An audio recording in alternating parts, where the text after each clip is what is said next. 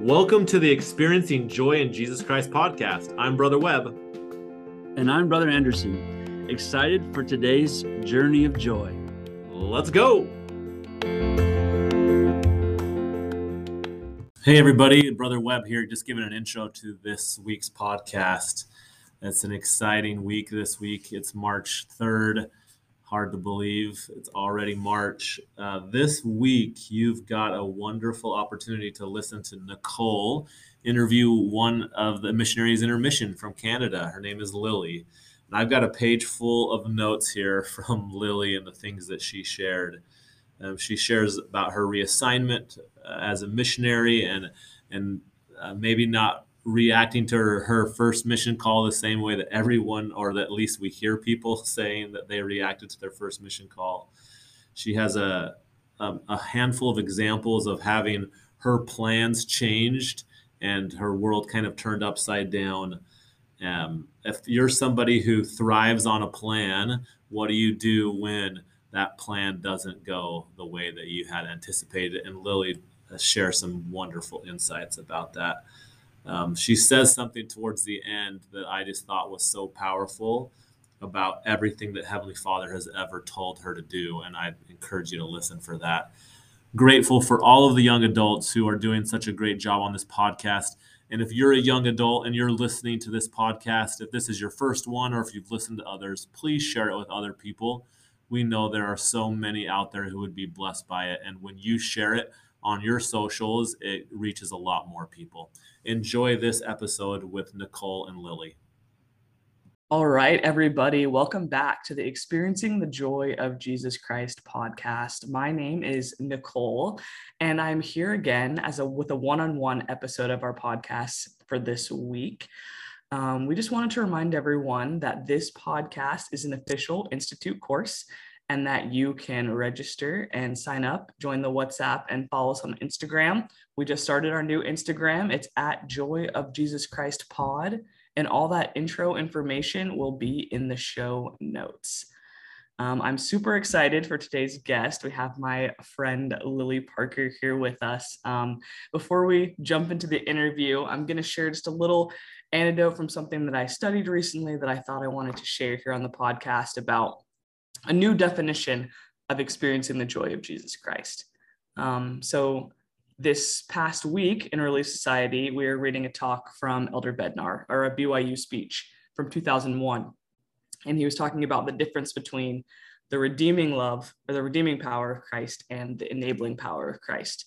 And he says, but we also need to appreciate that the Lord desires through his atonement and by the power of the Holy Ghost to live in us, not only to direct us, but also to empower us. I frankly do not think many of us get it concerning this enabling and strengthening aspect of the atonement. And I wonder if we mistakenly believe we must make the journey from good to better and become a saint all by ourselves through sheer grit, willpower, and discipline, and with our obviously limited capacities. And he goes on to talk about how we have this natural tendency to pray for our circumstances to change when we could be praying for the strength for us to be able to change our own circumstances or the strength to deal with our circumstances.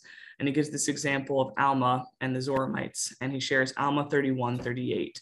And he says, And the Lord provided for them that they should not hunger, neither should they thirst. Yet he also gave them strength, that they should suffer no manner of afflictions, save it were swallowed up in the joy of Christ. So, of course, that kind of roundabout thinking got me thinking about our podcast and how we can replace or see as a synonym the joy of Jesus Christ as the enabling power of the atonement or as or grace even that elder bednar talks about.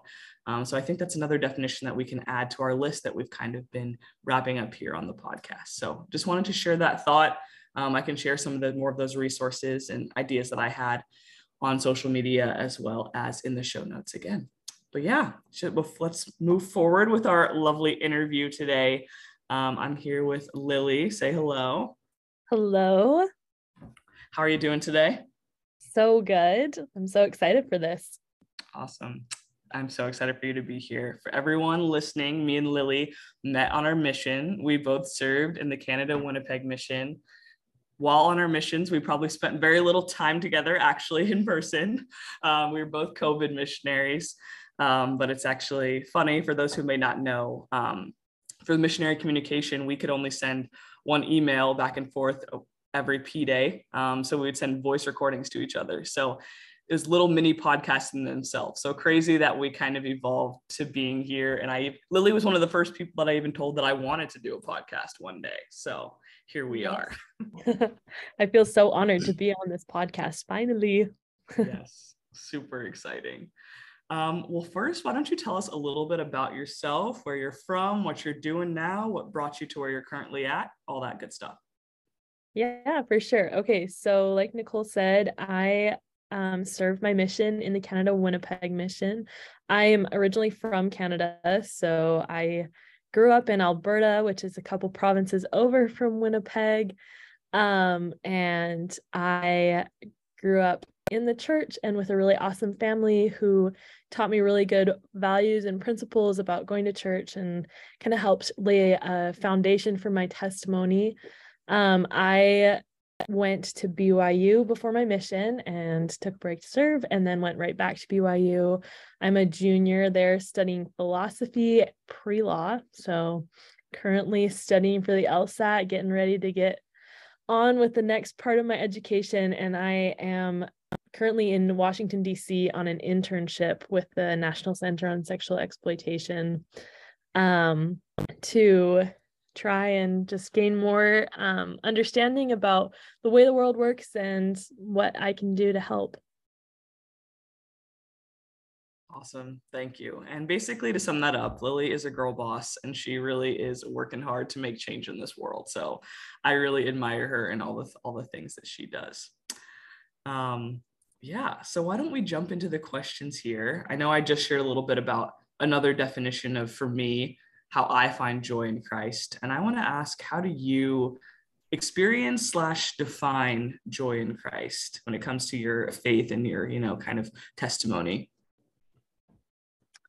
Oh, that's a really good question. So I think for me, Jesus Christ and like my relationship with Jesus Christ um has definitely evolved over the course of like growing up. And um i think it kind of has evolved from experiences of sadness and experiences of like feeling alone and feeling lost.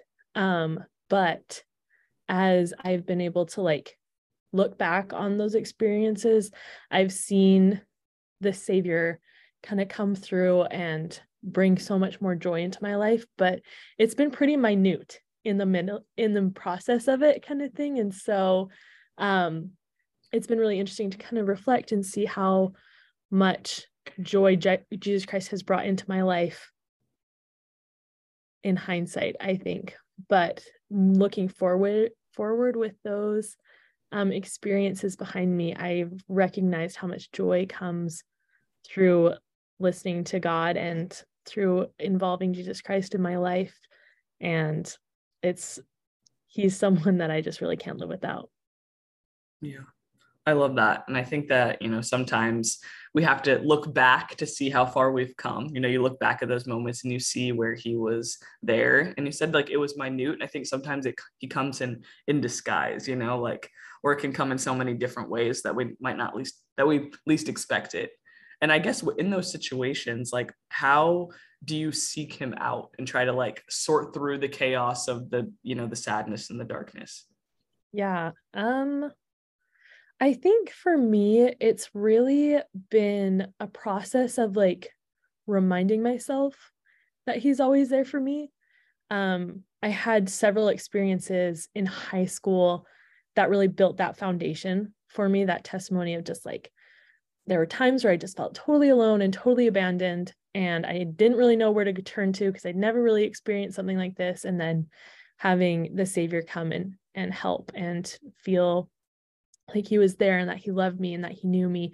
And so when I come up on trials now and on my mission and everything, where it just felt like, oh my gosh, this is so hard, this is so insurmountable, um, reminding myself, like, hey, we've been here before. We've been to like the hardest experiences already and so and christ helped us and so we can get through it again and then also um, i find a lot of peace in reading the book of mormon i just love that book with my whole heart and soul. And every time I open it up, there's something that just totally speaks to me and gives brings me peace. Um, and so I'll often turn to that when I'm feeling stressed or anxious or overwhelmed. I'll go and I'll read a scripture and I'm always I'm always amazed, even though it happens every time that there's a scripture that really just speaks to exactly what I'm feeling. Mm.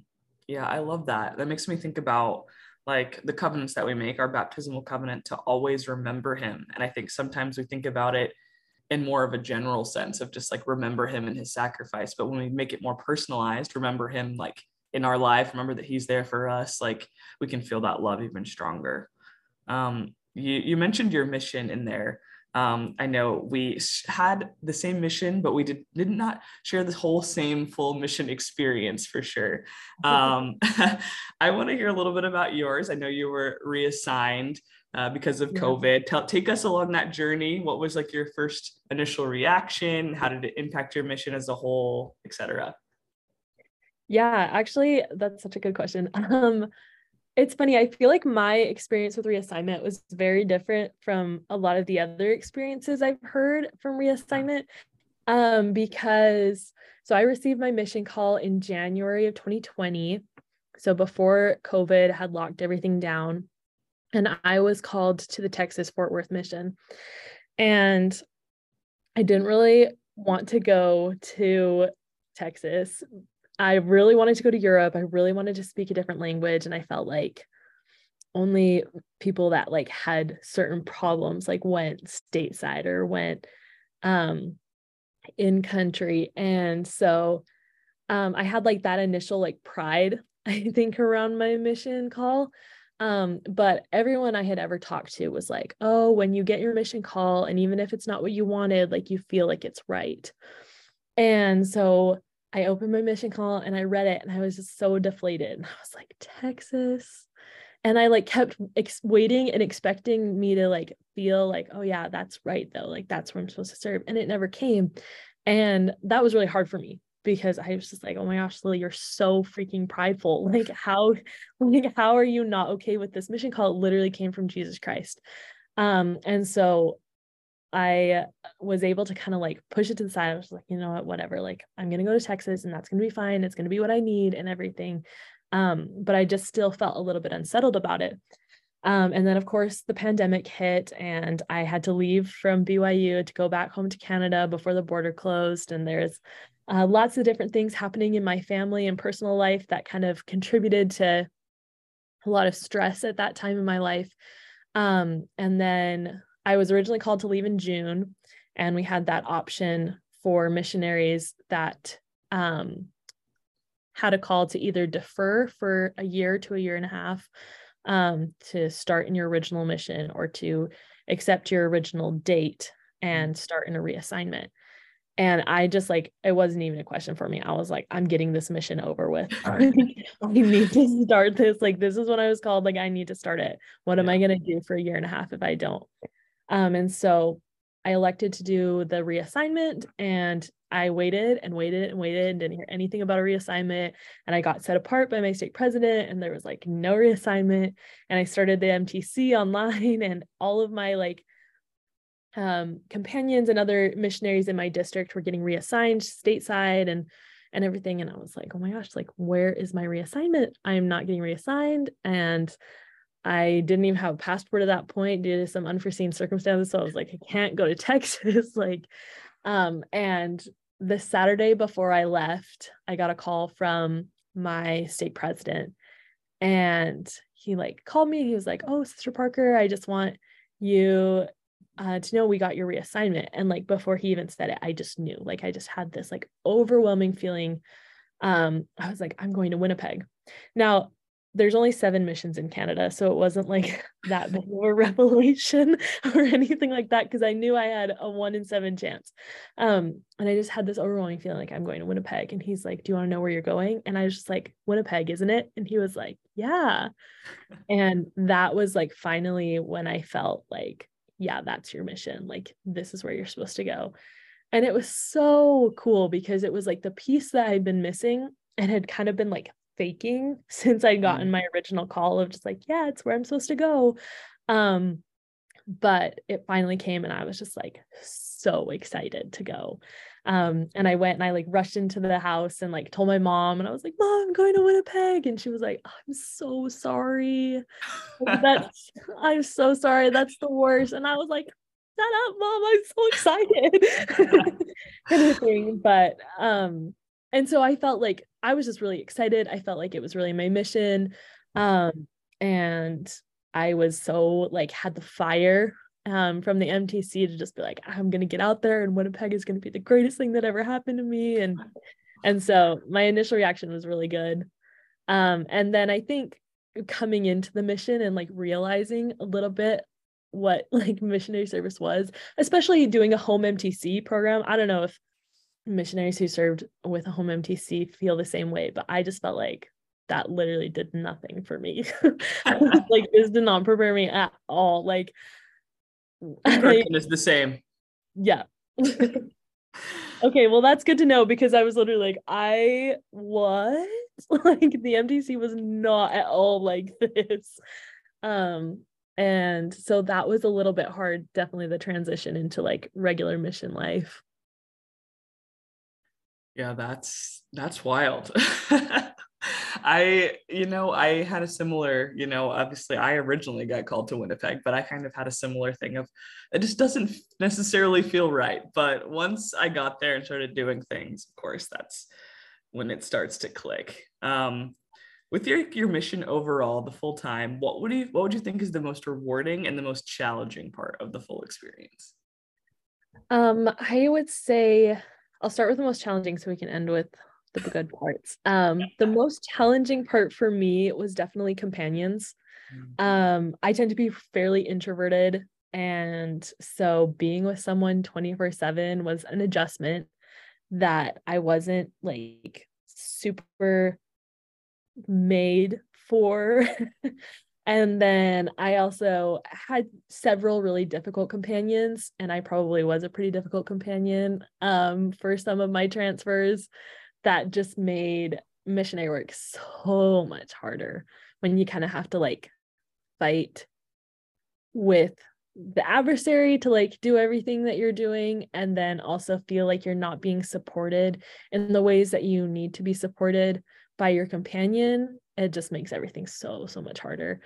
Um and so that was definitely like probably the most challenging part but the most rewarding part i think would be just seeing the atonement of Jesus Christ work in and I think that's something that is so unique to missionary work in the sense of how often you get to see it happen and how like devoted you are to like sharing it with other people and like utilizing it in your own life um and seeing it happen with like other missionaries and like members in your ward and just different things like that was just being able to like for me it was the most impactful thing um personally is being able to like learn the like the practice of daily repentance and like really feel like oh my gosh heavenly father sees me he knows me he understands my shortcomings and he's forgiving me like every single day as i ask him to forgive me and then being able to see that again with like investigators um, as they come to like read the Book of Mormon the first time and as they like, oh my gosh, what's this feeling I'm feeling? Why am I crying? And being able to explain like that's the spirit, that's the atonement of Jesus Christ working in your life. This is the reason why you want to be baptized. And like it all comes down to this gift from Christ. That's super cool. I made me think of a lot of different things when you said that. But um for like the the challenging part with like companionships i i went through that too i think a lot of if not most missionaries do um, some more than others obviously but uh, it makes me think about how like you know in general in our gospel journeys and in life where it comes to like our wards our stakes our families whoever groups that we're trying to live the gospel with that like why is it so hard, you know, to have so many differing opinions when we're trying to do something so good? Yeah. you know, when we have this shared purpose and the same desire, why is it so difficult? And uh, yeah, like you mentioned, it really is just like, you know, another tactic for the adversary trying to go against, you know, this great goal that we have. Um, yeah, sure. Yeah, but allowing that to prevail, like you talked about, and the rewarding part, and allow the atonement to work every day and to see it in such a wide scale of different situations with yourselves and with others is such like a great thing. And it's like very rarely do you get to you know dedicate every moment of every day to like let's utilize the atonement and like see it work. Um was there any like particular specific experience where you were able to see that that like you'll always hold with you there probably is more than one but one that you would like to, that you could share Um, yes. there was this is actually it's a story that I've told since I got home from my mission, but it didn't have an end. Um so where there was a man that I taught um in a like crazy transfer of my mission. I had a companion for 3 weeks that went home with a brain bleed and we had been in quarantine and it had been like I had been reintroduced into civilization after being in an outlying area for like four and a half months. And I like, d- there was just like this crazy transfer. And then I was thrown into a trio with two other sisters. Um, and uh, sometimes when I had transfers like that, it felt like there's like no work that's ever going to be done this transfer. Like, I'm just going to survive this transfer. Um, but we made contact with a man named Mike um, in the area and invited him to do a lesson. This was like kind of the height of COVID. So there was a lot of regulations, but he did not want to do Zoom lessons. He only wanted to meet in person. And we met in person with him three times, I think. And all three times it was just like the most spiritual lessons and like the strongest spirit I had felt like I, yeah, I can't really compare it to anything else because I just felt like a total tool used by the Lord um to just express to Mike what Heavenly Father had to say to him. And it was like the coolest experience. I've never had anything happen before it or since it like that.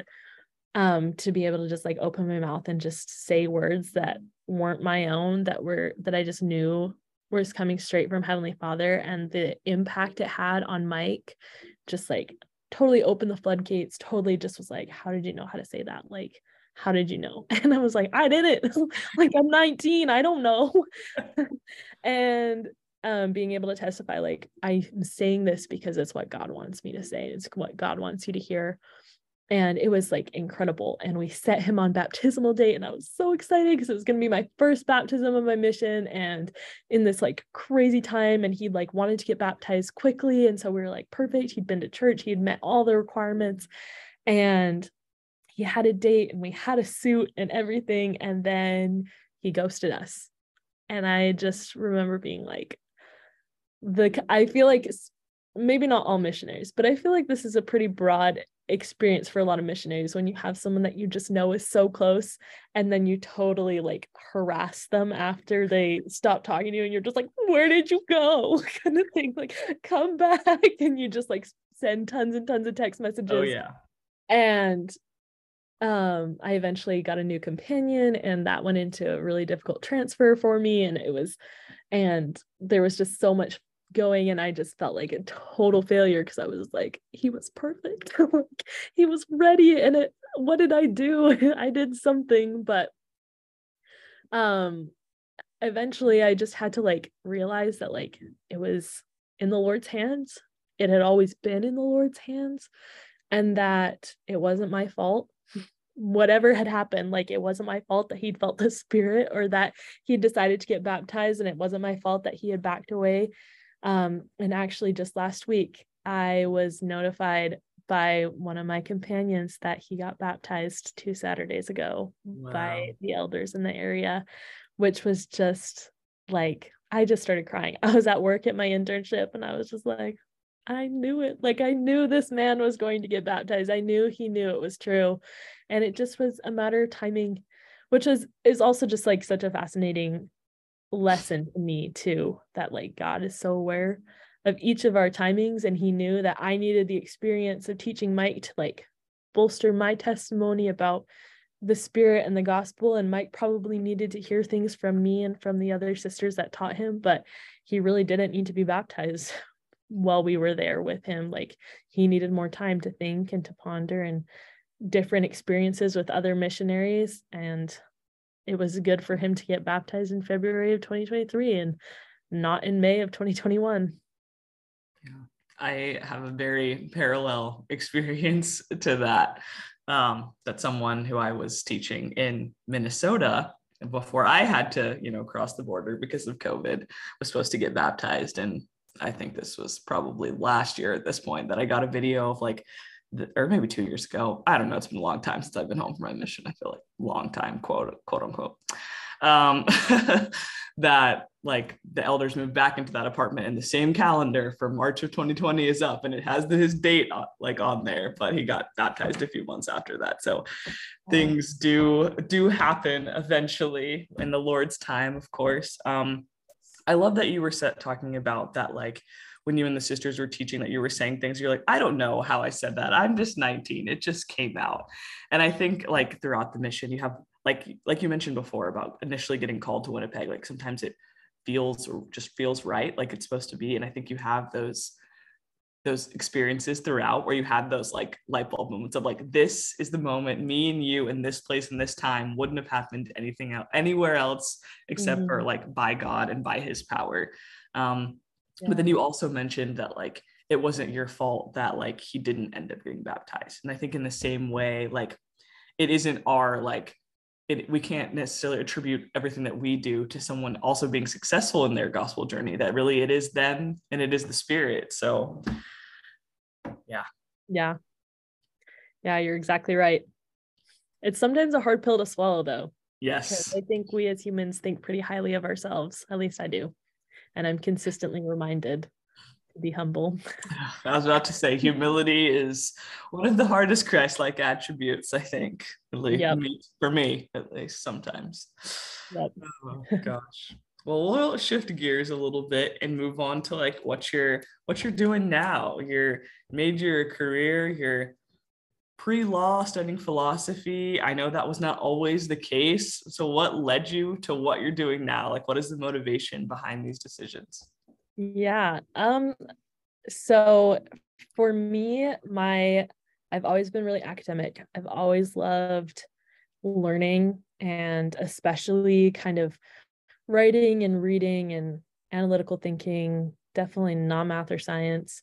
Um, but choosing a career path and a major has always been a really um, heavenly guided thing for me. I have known since I was 10 that I wanted to be a lawyer, which um, is it's funny. Like I I laugh about it sometimes with my mom and with my parents um, because that is it's just so indicative of my personality. Like I just pick something and I'm just like, yeah, that's what I'm gonna do. Um, but in but re- really I have felt really called to be a lawyer and really like guided um uh, in that path from my heavenly father. Uh there was a period of time when i was in high school where i was like yeah no that sounds like really hard. Let's not do that. Um and i was like i like writing so maybe i'll be like an english teacher. And i like picked that for like a year and then i just felt really overwhelming like no i like i think i really need to be a lawyer. Like i really want to be a lawyer again um and since then i've kind of been like yeah okay i'll be a lawyer. Um, but consistently throughout my life i've received like really specific revelation um, that has said like like point blank like you need to go to law school. You need to practice law. Like you need to be an attorney. Um, which terrifies me And especially at this point in like what's ahead? Yeah especially at this point i'm just like okay, are we sure that Lily needs to be a lawyer, Heavenly Father? um, I've said lots and lots of prayers like that where I'm just like, okay, let's be honest, like, what am I actually supposed to do? Because, like, clearly it's not this. Have you seen my test scores?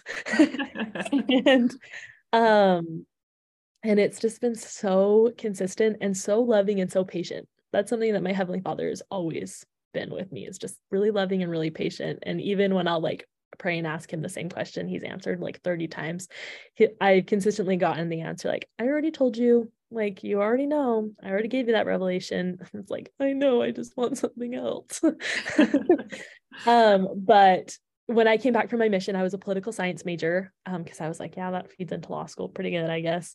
Yeah. And then I took one class in poli sci and we were learning statistics as just like one section of it. And I was like, I can't do this. I couldn't, I can't do this for the rest of my undergraduate. Like, I actually hate this and um I I can't do that. And so I like was freaking out because I have a plan and it wasn't in the plan to switch the major and I called my dad and I was crying and I was praying and I was like, I don't know what I'm supposed to do. Like, I hate my major. And my dad was like, change it.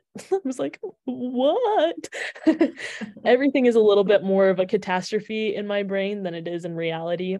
Um, but I was able to like say a prayer and like be like, Heavenly Father, okay, what should I major in? And it was funny because he was like, well, I don't care. like major in whatever you want. Um, but I had a really amazing professor who I really connected with who was teaching a political philosophy class. And I just like, he was in a, he was finishing up his JD um, and preparing to take the bar. And so I was like, okay, like, I love your class and you're going to be a lawyer. Like, tell me a little bit about this. And he was like, oh, I think you would be amazing in philosophy. Like, I think that this would be something you would really be interested in. And you're doing super well in my class. And so that's pretty indicative of how you do in the major. And I said, okay. And so I looked into philosophy and all of the classes sounded really boring, but I was like, I'm just going to trust that what I'm learning is a good representation of the major. And so I like did a little faith leap and switched my major to philosophy and stayed a little bit longer at BYU to do a spring term with my prereq classes in the major and just totally fell in love with it. I've loved every single philosophy class I've taken and felt like it's totally my calling, even to a point where I'm actually prepping to apply for a PhD program alongside my JD program. Wow. Yeah. So exciting. Yeah. That's super cool. Is that like your natural tendency, I guess, to kind of overlap like, you know, heavenly guidance for for like the temporal aspects of your life? Um, I think a little bit. I I'm a person that has always had a plan. like I really thrive off of plans and lists and knowing where I'm going. Um and often I found that Heavenly Father's like, yeah, this is pretty good, except we're gonna tweak a couple of things, and then I have to really like, okay, fine, you can have a little bit of say over my plan, kind of thing. Um, but it's something that's definitely becoming a lot easier as I like humble myself and as I have more experience and as I mature and everything, being able to be like, oh, actually, yeah, um, I don't know what to do, Heavenly Father. So if you could provide some guidance, that would be really helpful. And I think it's, I am starting to become more comfortable with Heavenly Father and Jesus Christ adding to my more temporal side of life than I think I've ever been before, which it takes practice. And I think for me, it's just like it takes a lot of trust, which is something that I kind of struggle with, um, especially when it comes to like life plans, because I tend to mm-hmm. think I make pretty good ones. Um, but what what yeah. advice would you give to someone speaking for myself and for others who probably are interested in this to someone who is trying to like let go a little bit more and to let heavenly father into those like decisions that they're making um the number one advice I'd give is that like everything Heavenly Father has told me to do up until this point has worked out and has brought me happiness. And it's it's never been easy, but something I learned from my mission, uh, which I was actually just reminded of the other day, was that nothing worthwhile in my life has ever come from something easy. It's always come from something hard. And so to just kind of remember that, but also like I don't know, sometimes I feel like the struggle to let go, at least for me, is like a really big struggle to trust. Be like, are you sure you know what you're talking about? like are you sure and then to just like take a step back from that and realize like who you're talking to it's like of course he knows what he's talking about of course he knows me like even better than i know me and he knows the being that i was before i came to this earth he knows the potential i have that i don't even know and he understands the mortal limitations i have Mm-hmm. And so he's like, Yeah, I know you really suck at test taking, but guess what? If you put the work in and you t- study, then I'm going to help you take the LSAT. At least that's what I really am hoping he's doing. Um, but I think just like remembering that he's your loving heavenly father and also the savior of your soul who's experienced everything that you're experiencing and knows you so perfectly that, of course, they want what's best for you.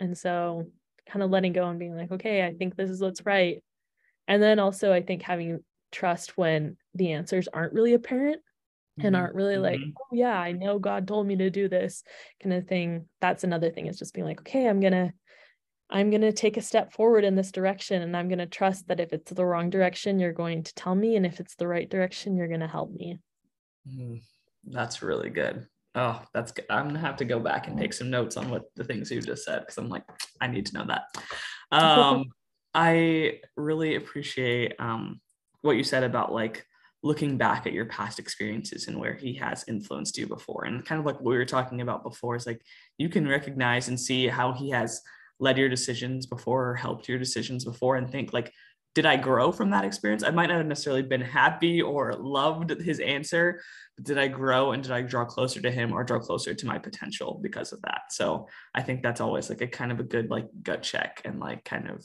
test of when should I let him in, which is always, of course. Yes. um, you mentioned a little bit when you were talking about like your major that you did think about English and because you love writing or, or interested in writing and stuff like that. And for all those listening, you should know that Lily is an amazing poet. And I've had the the blessing and the privilege to read a few of her poems and i i don't know how actively she's doing it these days but i'd love to hear about like what led you to poetry as like a creative outlet and like what do you enjoy about it and how has it impacted like your testimony or relationship with christ well that's a really good question again just it's a little bit loaded these good questions um so poetry so yeah, I've loved writing since I could write. I've written stories and just like I have a document on my computer since I was like probably 12, 11 or 12 of just like stories I've started and it's That's cool. ginormous. Um and the first poem I wrote was when I was a senior in high school, and it was based on the talk by Sister Reyna Aburto um, through cloud and sunshine lord abide with me and it was about mental health. Um, kind of awareness and struggles and like how to love people and like talk about it and how it's not something bad or dirty or scary that we should sweep under the rug. And i've struggled with anxiety for most of my life most of my teenage life at least and adult life and so i wrote a poem on anxiety and i shared it with my mom and a couple of her friends because adults tend to be a little bit more forgiving than kids. Yes. Um, and they just were like, oh, that's beautiful, Lily. Like, that's such a powerful poem. And so I was like, oh, yeah, that's kind of cool. I wrote that. And then I never wrote a poem again. And I had tried a couple times and like, I just could never figure out the rhyming. Um, but then on my mission, um, I was in an area where I was super um, isolated and felt really alone and I was really, really, really struggling to hear him, to hear God speaking in my life. And I was so frustrated by that because I was like, of all the times in my life where I should be able to hear him, like it's now, like it's on my mission when I'm don't have any distractions and everything. And so I remember praying really like fervently and being like, Heavenly Father, like, why aren't you talking to me? Why can't I hear you? Like, why do I feel really alone here? And like, and I'm alone in every other aspect kind of thing. I'm really isolated and my companion is not super talkative and it's really hard. Um, and I felt really prompted, like, oh, Lily, you should write. Mm. And I mm. was like, what am I supposed to write, Heavenly Father? Like, I thought this was a net I was supposed to leave at home. We've had lessons about this. Like, what am I supposed to write about? Yeah. Um, and I just felt really prompted to like write poetry. And so I just got my phone out and got on my little Google Notes app and started writing my feelings about just like I'm feeling alone and abandoned and anxious and stressed. And through that, I can see Jesus Christ and I can see that he's here with me and I know that he loves me and I and pulling on past experiences and knowing that I'm a missionary and knowing that he's here for me and it started to just blossom into this poetry and so I started writing about 6 months out on my mission and it was such a relief and um, way to express how I was feeling on my mission and then it became a completely a way that I hear God mm-hmm. um, and like I said, like I really didn't write poetry before. I really struggled with knowing how to rhyme and how to make anything that's like even worth listening to or reading. and so I felt really powerfully that the poetry I was writing was from God, that it was really inspiration and that these were the words that he wanted first me to hear, but then he wanted me to share with like other people. Um, and so it's been such a testimony builder. And I've gotten worse and worse at writing it since coming home from my mission. Just life gets busy and of course things get hard, but um it's something I continue to look back on and continue to read and be like, oh yeah, that's still really true. Like when I read stuff I wrote about the atonement or about the creation or just different aspects, I'm like, yeah, these are these still build my testimony when I read them. And that's another testament to me that they came from Jesus Christ and Heavenly Father. Mm.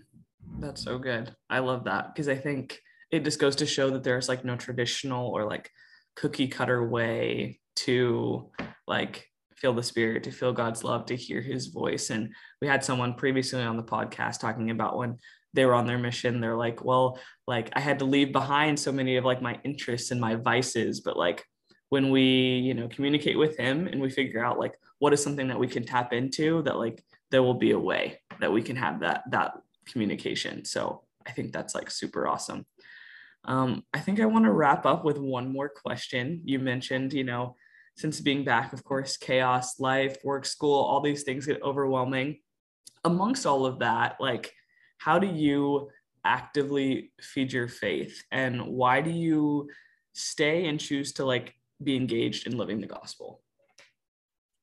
Um, so I think one of the biggest ways that I actively feed my faith is by always reading the Book of Mormon every day, um, which isn't something I've been perfect at since coming home from my mission. There's been times where I've been like really good about it and I read it every single day. And then there's been times where I'd be like, has it been a month since I opened the Book of Mormon? kind of thing. And and it's so apparent to me post mission the difference in my life when I'm reading the Book of Mormon consistently and when I'm not um and so that often like i'll often have like moments and it's usually on a sunday night where i'm like my life is not going well. Like what do i need to change? kind of thing. And it's the first thought is always like when was the last time you read the book of mormon? Um and so um it's something i've been doing consistently throughout the beginning of this year it's just like i have a study plan on my phone which makes it so much easier for me to read the book of mormon than having like a physical copy um, and I don't know if this is a common experience, but sometimes I feel a lot of guilt about reading the scriptures on my phone instead of like reading it in like a physical book and like yeah. marking and spending half an hour and really analyzing.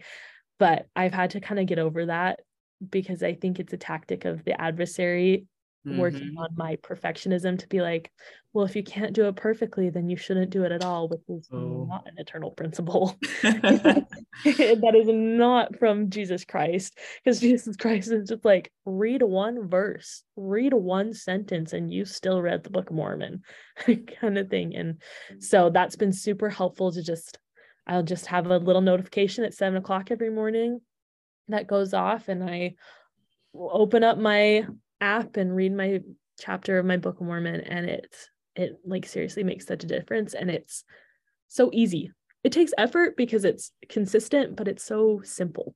Mm-hmm. Um, and then I choose to stay engaged and live the gospel because it's the easiest way to get through difficult a difficult life and life is difficult for everyone with different aspects and different things. And I just have seen how much the gospel and a knowledge of the atonement of Jesus Christ and the joy that it brings has blessed my life. Um, and so that's been so fundamental. And I just like I I there's there's been so many times, and I've actually had a friend just ask me recently about why I stay in the gospel and like why I believe what I believe. And I was pondering on it and I was like, because I don't know what else I'd do. Like I don't know what the alternative is. Like I'd probably be really depressed. I'd probably be extremely anxious. And I I just think that there's so much more joy and happiness that comes from it. And actually, interestingly enough, um, I've started attending Institute really regularly while out here in DC um, because I don't have my normal BYU religion classes that I normally have, which is usually my excuse to not go to Institute. Um, and Institute has been amazing. It's been such a blessing to like sit and to listen to um, people's insights and comments um, from such a variety of backgrounds, which is something I think I miss out a little bit on at in BYU religion classes, um, because we all, to an extent, are in the same experiencing the same things as students at BYU, but out here, like there's lawyers for the Navy in my class, and there's um, people in law school, and there's people who work on the Hill, and there's people in dentist school, and just all sorts of different things. Um, and so Institute has been such a blessing to be able to just like come together and really see the gospel through a new lens. Um, and I just think that I uh, received a little bit of a slap on the wrist from the Savior when I first started going and started really feeling like, oh my gosh, this is something I've been missing out on. He was like, Institute is available in Provo Lily. it's like, been here. I was like, I know, okay, yes, we're gonna go to Institute when we get back. but it's been such an amazing blessing in my life.